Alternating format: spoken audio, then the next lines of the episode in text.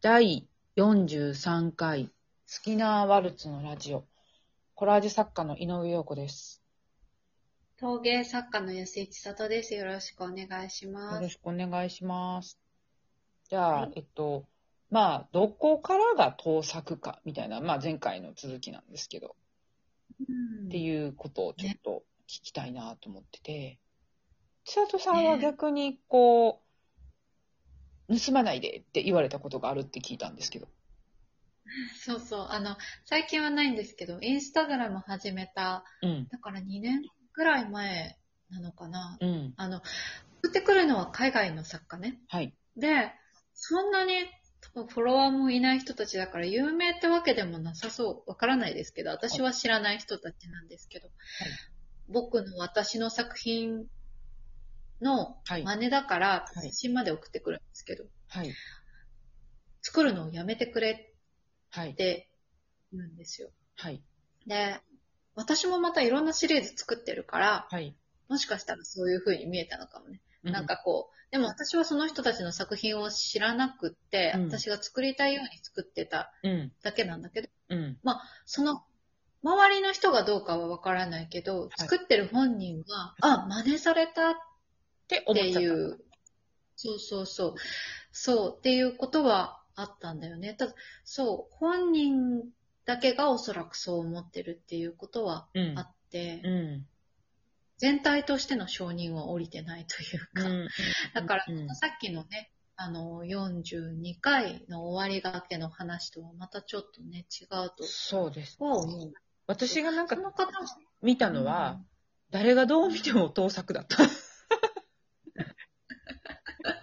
や、まあ、本人は違うとか言い張ってたらしいんですけど、その、ただね、あの、その話が言い悪いの話ではなくてね、私何が気になったかっていうと、その、なんていうの、作家とは自分のオリジナリティを追求するものだっていう考え方なんだなと思ったの、私が気になったのは。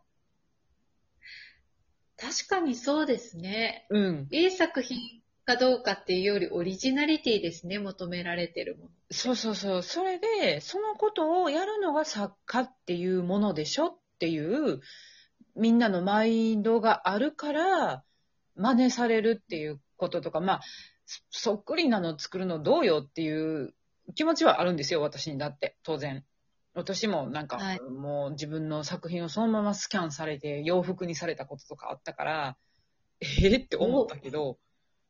なんかほうほ。うん、まあまあ、その話はちょっとね、長くなるので置いといて、あのーなんていうのかな。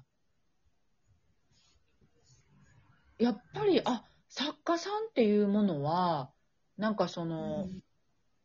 おん自分のオリジナリティを追求してこそ、自己表現をしてこそ、みたいなところがあるんだけれども、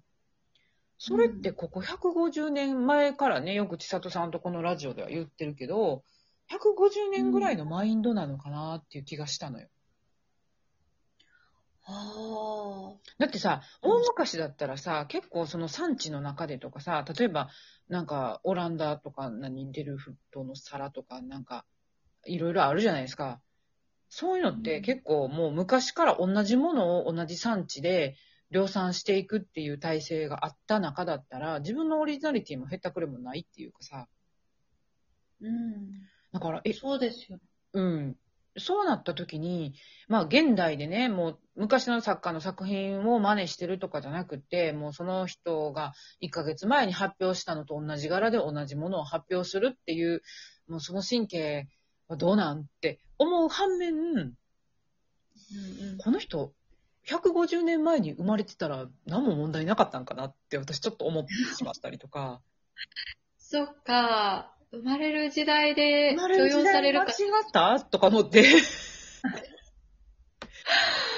そうよね。逆にね、こう、今の、そう、やっぱり概今の念を覆す現代作家のネームバリューがある人のものをそうやってパクっていってるっていうことに対して多分問題があるのであって、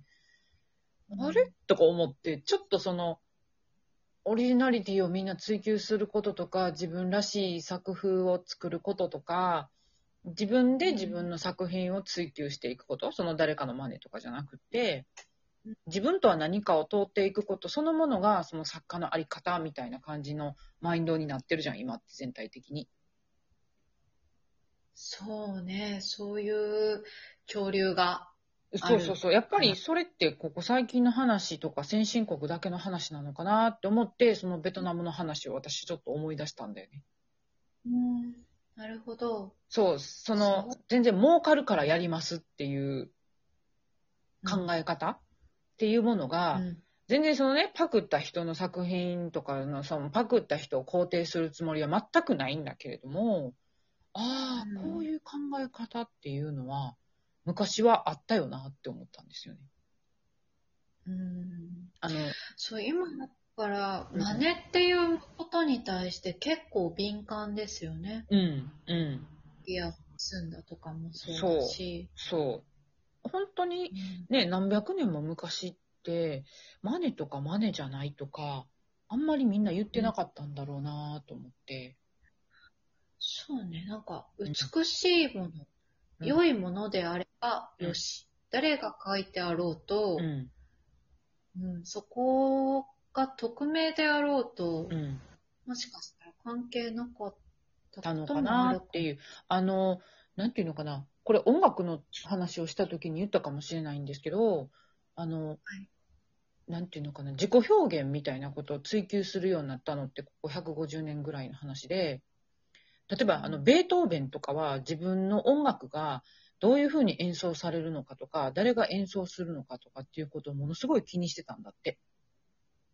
うん。だけど、バッハとかは、誰がどういうふうにどうアレンジをして、どんなふうに弾かれても、別にそんなことは全然自分のものじゃないからっていう感じだったんだって、やっぱり。はあ。ああ、なるほどって。その結局、そのバッハが生きてたような時代は、まあ神様とか、教会とかそういうところに捧げるものだから、こう自分のオリジナリティみたいなものを全然関係なく作ってたっていう風な話があって、うん。逆にその、まあベートーベンの時代になると、もうフランス革命とかの時代だから、いかにその子っていうものを立たせるかみたいな風な考え方になってきたらしくって、はい。今問題になってるのってそこじゃん、きっと。そうね。なんかこう、アイデンティティとかっていううん。ものがそう。とても大切に。特に先進国にとってじゃん。なんか後進国ってさ、アイデンティティとかそんなんみんな言ってないと思うんですよ、そこまで。自分らしくとか。うん。そうね。うん。その手も手前とかじゃないんだけど、なんか、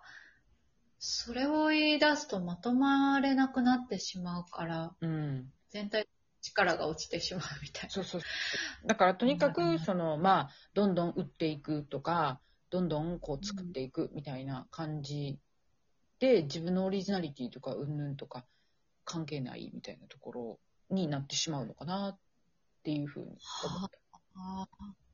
ー難しいですね、その作家性っていう。そう、作家性って何なんやろうって私ちょっとそっからすごい考えたんですよね。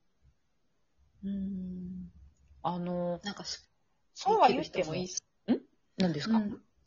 いや、そこはこれが作家だって言えちゃう人もいるだろうけど、私たちは、うんああ、そっか、うんってなりますよね。そうそう、そこでまあ考えたいなと思うし、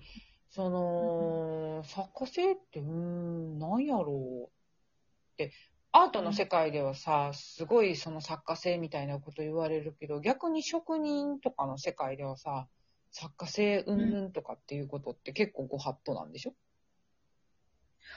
はあ、そうなのかな作家性が、本当にゴリゴリの職人さんよ。伝統工芸とかの。えっ、と、そうね、伝統工芸の中で伝統工芸展とかに出品する人はまた違うだろうけれど、もっと、なんていうのかな、世の中にまんべんなく行き渡らせたい品うん品質なものをっていうところでは、うんなんでしょうね。うん。作家性とか出さない。うん、出さないかも、出さないんじゃないかな、そこは。うん本当に製品ってなってしまったら。そうだよね手作りであれそうだよねそうだよね。プロダクトとかになったらそういうものじゃなくなってくるんだね。そう、うん。だと思います。うんだからなんか、うーん、本物とか偽物っていう話が、このまあ4回続けてきた中で、なんか、うん誰にとってっていうことでしかないのかなって思ってしまった、やっぱり。まあそこにね、うん帰。着してしま